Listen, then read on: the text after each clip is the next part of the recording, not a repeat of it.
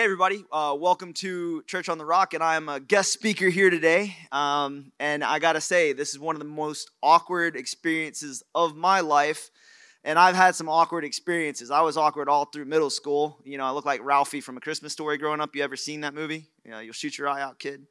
But uh, luckily, I have a spiritual hype man, one dude right here in the middle, a congregation of one. Not that the camera guys don't count. Uh, but my cousin Paul came here to, uh, to support me in this, so it's a little less awkward. I can maintain eye contact with him. Let's kick it off with a word of prayer. Uh, Lord, we thank you for the blessings that you have bestowed upon us. We thank you that we have an opportunity to carry your word and to glorify you in the middle of a pandemic, this so called pandemic, this crisis, Lord. And we just pray that we would take to heart the opportunities that we've been given, that we take these opportunities, and that we would seek first your kingdom and your righteousness in all that we do. And we pray that in Jesus' name. Amen. Well, uh, some of y'all may know me. My name is Sky Barkley, and I've had the opportunities to speak at Church on the Rock a couple of times. But for those of you who don't, I'm a missionary. My wife and I work with an organization called the Free Burma Rangers, and we're based out of Pageland, South Carolina. Uh, we stay there about three months out of the year. Um, and my wife is currently six months pregnant. I'm super excited and also terrified. And uh, I'm not actually, I'm not even that terrified because everybody tells me that your first kid's the easiest and uh, that I have nothing to worry about. So I'm, I'm not even stressing it. Uh, we work with the Free Burma Rangers for about three years, and it was founded 25 years ago by a former Special Forces uh, officer by the name of David Eubank. David Eubank's a hero to me and to a lot of people. This guy, during the crisis in northern Burma, when the Burmese army was oppressing the ethnics, he picked up two backpacks of medicine and walked in, listening and uh, being obedient to God the whole way. And as he went in, he met some of the ethnics, uh, some of the ethnic medics who wanted to help and serve their people. And he started getting a number of followers. And today we have uh, 80 ethnic teams in that country. Uh, the teams are about four to five members, and they uh, do medical on the front line. They report on humanitarian rights violations. They do the Good Life Club, which is a children's program that uh, allows children the opportunities to be just that children. And uh, after some time, uh, the Free Burma Rangers expanded their operation into Sudan and Syria and Iraq. I myself spend most of my time in the Middle East. I, uh, I both love it and hate it there. It's a challenging, challenging area, and yet I've grown to love uh, people who I once hated. Uh, I used to uh, work in the Marine Corps. I was a Marine for four years and always will be. Once a Marine, always a Marine. And I used to hate uh, the people in that part of the world because I considered the enemy. But when I was transformed by the renewing of my mind by Jesus Christ, I realized that hatred is not something that we can embrace. We have to reject it and instead choose love. And that's something that we can all choose each and every day. And although we work with the Free Burma Rangers, we don't get paid. Um, we're just volunteers. My wife and I raise support through Here's Hope Ministries, which is a 501c3. So if you do choose to give to uh, our ministry, you get a tax break. And of course, that's what it's all about. So just keep that in mind. Uh, now, when I prayed and asked the Lord to show me what to speak about today, my first thought was, really? You're going to give me that? I thought it was a little bit uh, cliche. I, have I've heard this verse quoted so much in the midst of this, you know, so-called pandemic. I thought no one is even going to listen. This they've probably heard it 30 times already. But when the Lord gives you a word, when the Lord gives you something, it's better to take it and run with it and just watch what happens. So here it goes. When I asked the Lord to give me scripture to focus on, I opened my Bible to Matthew chapter 6, and there, highlighted in pink, yeah, you heard right, pink, were these verses starting with uh, verse 25. So this is uh, Matthew chapter 6, verse 25. Therefore, I tell you, do not worry about your life, what you will eat or drink, or about your body, what you will wear. Is not life more important than food? And the body more important than clothes. Look at the birds of the air. They do not sow or reap or store away in barns, and yet your heavenly Father feeds them. Are you not much more valuable than they? Who of you by worrying can add a single hour to your life? And why do you worry about clothes? See how the lilies of the field grow. They do not labor or spin. Yet I tell you that not even Solomon in all his splendor was dressed like one of these. If that is how God clothes all the grass of the field, which is here today and tomorrow thrown in the fire, will he not much more clothe you? O you of little faith, do not worry, saying, What shall we eat, or what shall we drink, or what shall we wear? For the pagans run after all these things, and your heavenly Father knows that you need them. And pay attention to this. But seek first his kingdom and his righteousness, and all these things will be given to you as well. Therefore, do not worry about tomorrow, for tomorrow will worry about itself. Each day has enough trouble of its own. And that was Jesus speaking in chapter 6 of Matthew. And, I, and that was a lot, but what I want you guys to focus on is Jesus is telling us not to worry about what we're going to eat and what we're going to drink and what we're going to wear. Instead, seek first his kingdom and his righteousness. Too many people focus on the do not worry and skip over seek first his kingdom and his righteousness. Look, I know that um I know that uncertainty freaks people out. And with so many folks losing jobs and businesses going down, eh, people are acting out all kinds of ways. You got you know, maybe your mom and dad have decided to start only leaving the house in MOPP 4 with a whole military biohazard suit, nuclear biological chemical suit with a you know military grade gas mask. Or maybe uh, your neighbor is building a sustainable aquaponic system in his basement. Uh, maybe Granny down the street got her first AR and 200,000 rounds of 5.56. I'm not saying any of that's good or bad. I, I, some of it I'm 100% supportive. Second Amendment, what's up? We're in Texas, right? Is this technically Texas? Yeah, we're technically in Texas. I wasn't sure if we were in Arkansas or in Texas, but you guys are all about that. It's not for me to say whether that reaction is right or wrong, but my question to you is have we as, have we as a church lost focus? Have we shifted our focus from seeking God's kingdom and righteousness to what we will eat and drink and wear, to our, our, our survival? Just like Jesus told us not to do? Or are we still fighting the good fight of the faith? The moment we start spending more time focusing on ourselves instead of seeking the kingdom and the righteousness of God, we stop glorifying God. And He's worthy of that glory.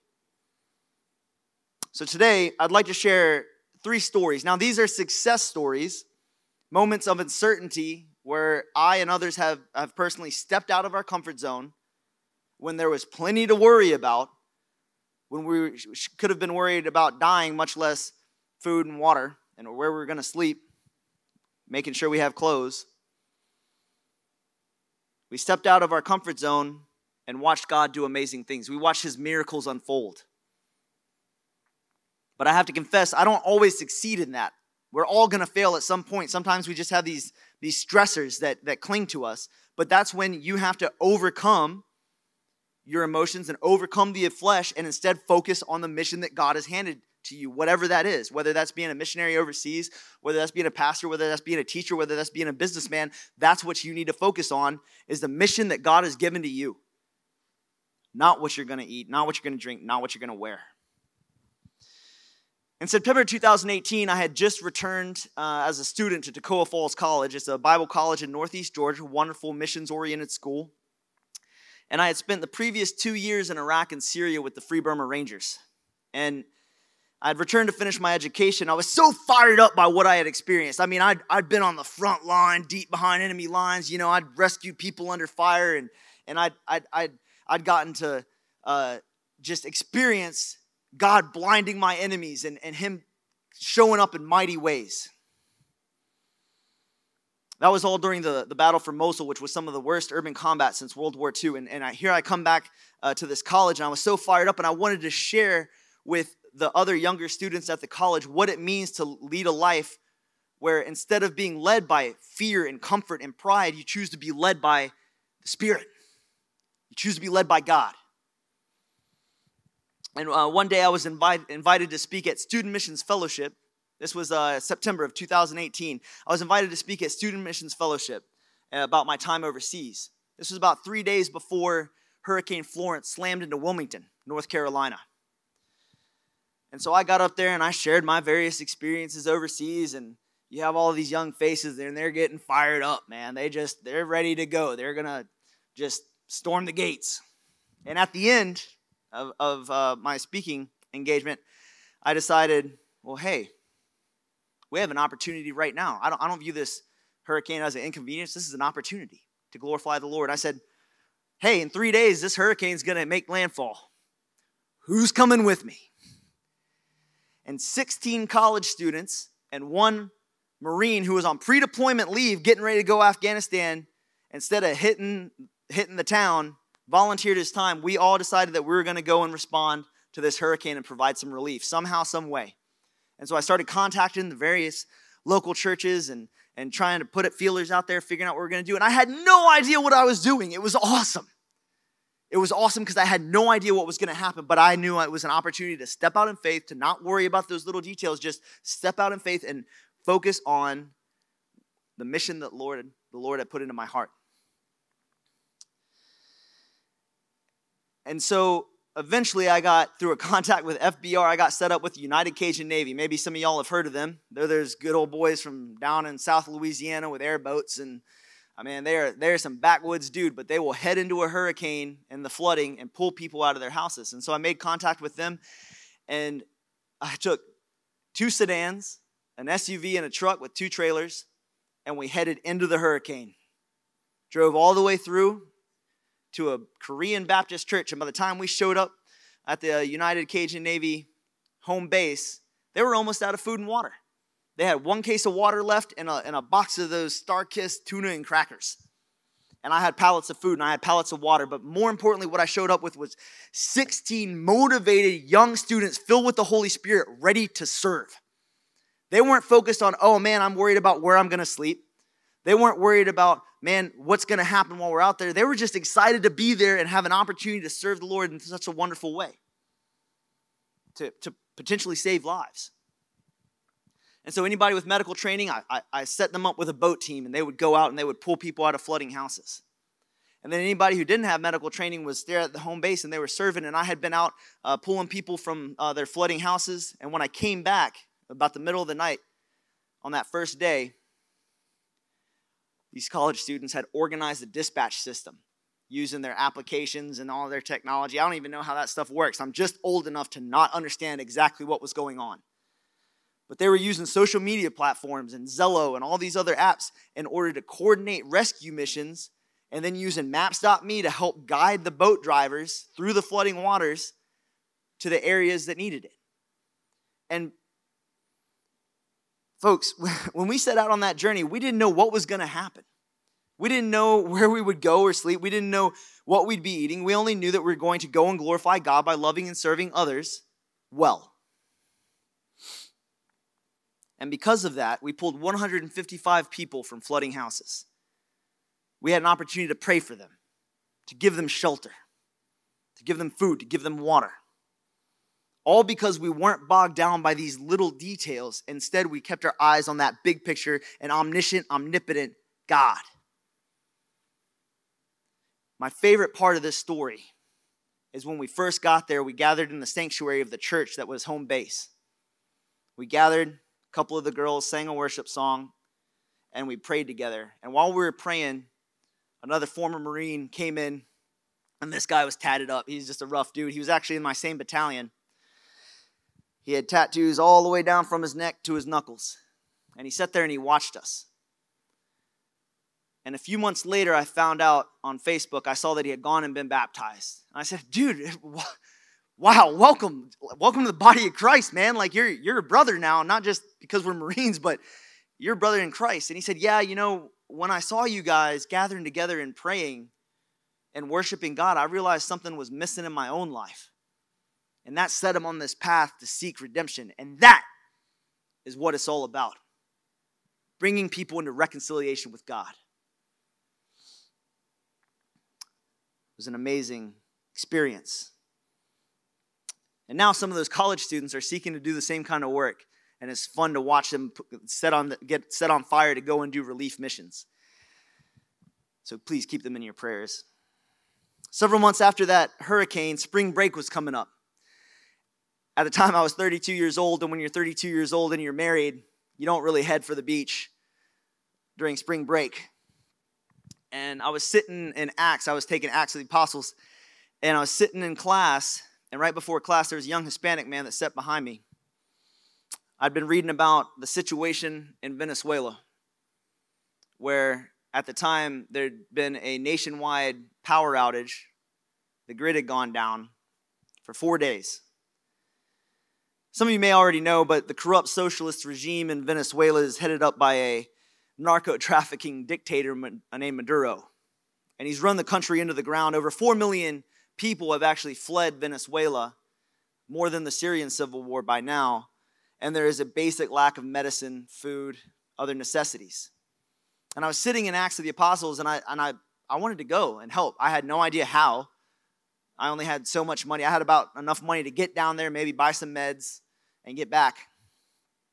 But I turned around to the gentleman sitting behind me. He's a young man named uh, Jehoshaphat, and he grew up in Ecuador. And he spoke fluent Spanish. My Spanish is okay, his is perfect. I said, Hey, man, what are you doing for spring break? He's like, Oh, man, I think I'm going to go to the beach. And I was like, Well, why don't you come with me and we'll fly down to Colombia and sneak into Venezuela and see what we can do about the situation? He said, Well, I'll pray about it, but yeah, man, I think I want to go. This kid had also been with me on the, the hurricane mission.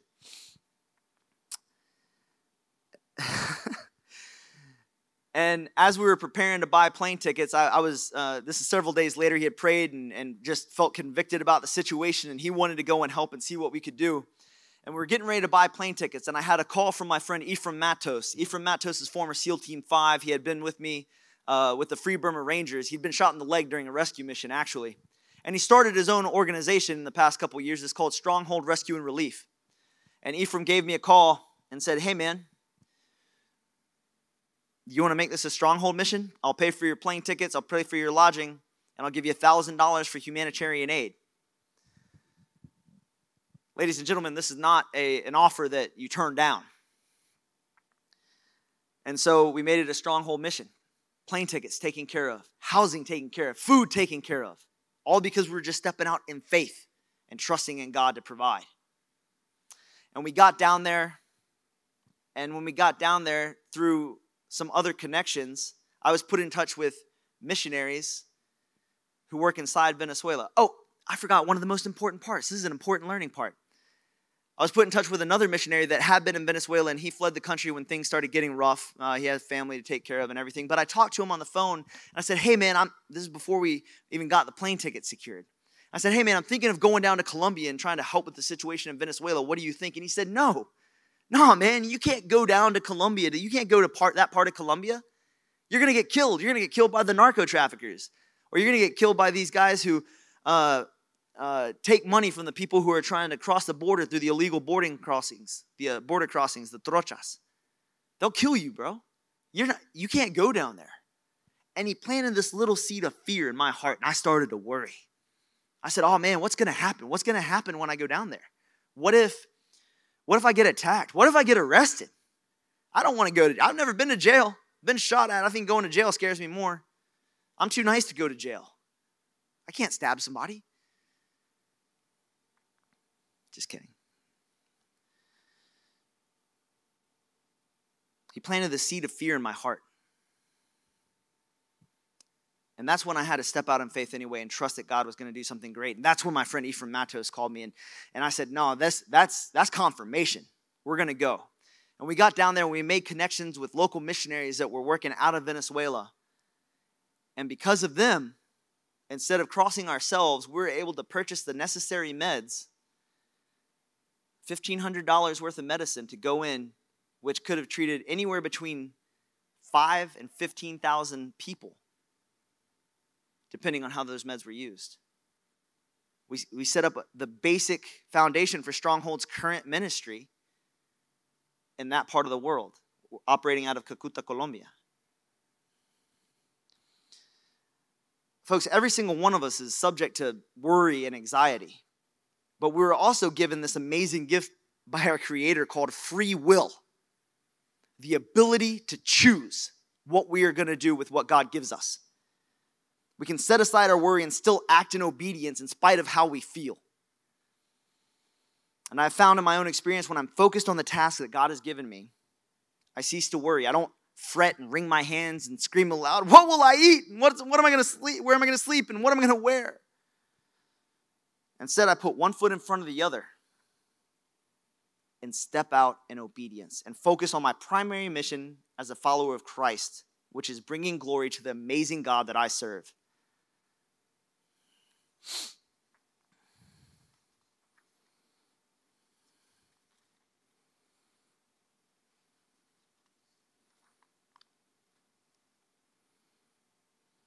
After I graduated from Toccoa Falls College, my wife and I resumed our work with the Free Burma Rangers. For some of you that watch the news, you may have seen this. Uh, in October of last year, Turkey and its proxy fighters, they use mostly this militia called Free Syrian Army, and it's comprised of ISIS, former ISIS members, and other jihadists, people who have com- uh, committed massive amounts of war crimes. They use them to wage war on the Kurds, formerly allies of the United States, but we actually turned our backs on them and left the country, left that part of the country, and left them to fight alone. The Kurds were left in the dust and they were attacked. And FBR sent in a team immediately. And two weeks before I returned to Syria with my wife, a good friend of mine and a longtime member of the Free Burma Rangers by the name of Zau Seng. He was killed in a strike by Turkey when they targeted one of our vehicles. He was killed on his daughter's first birthday. And I would be lying to you if I said it didn't faze me. Because this this is an unseen enemy. You're talking about when you're talking about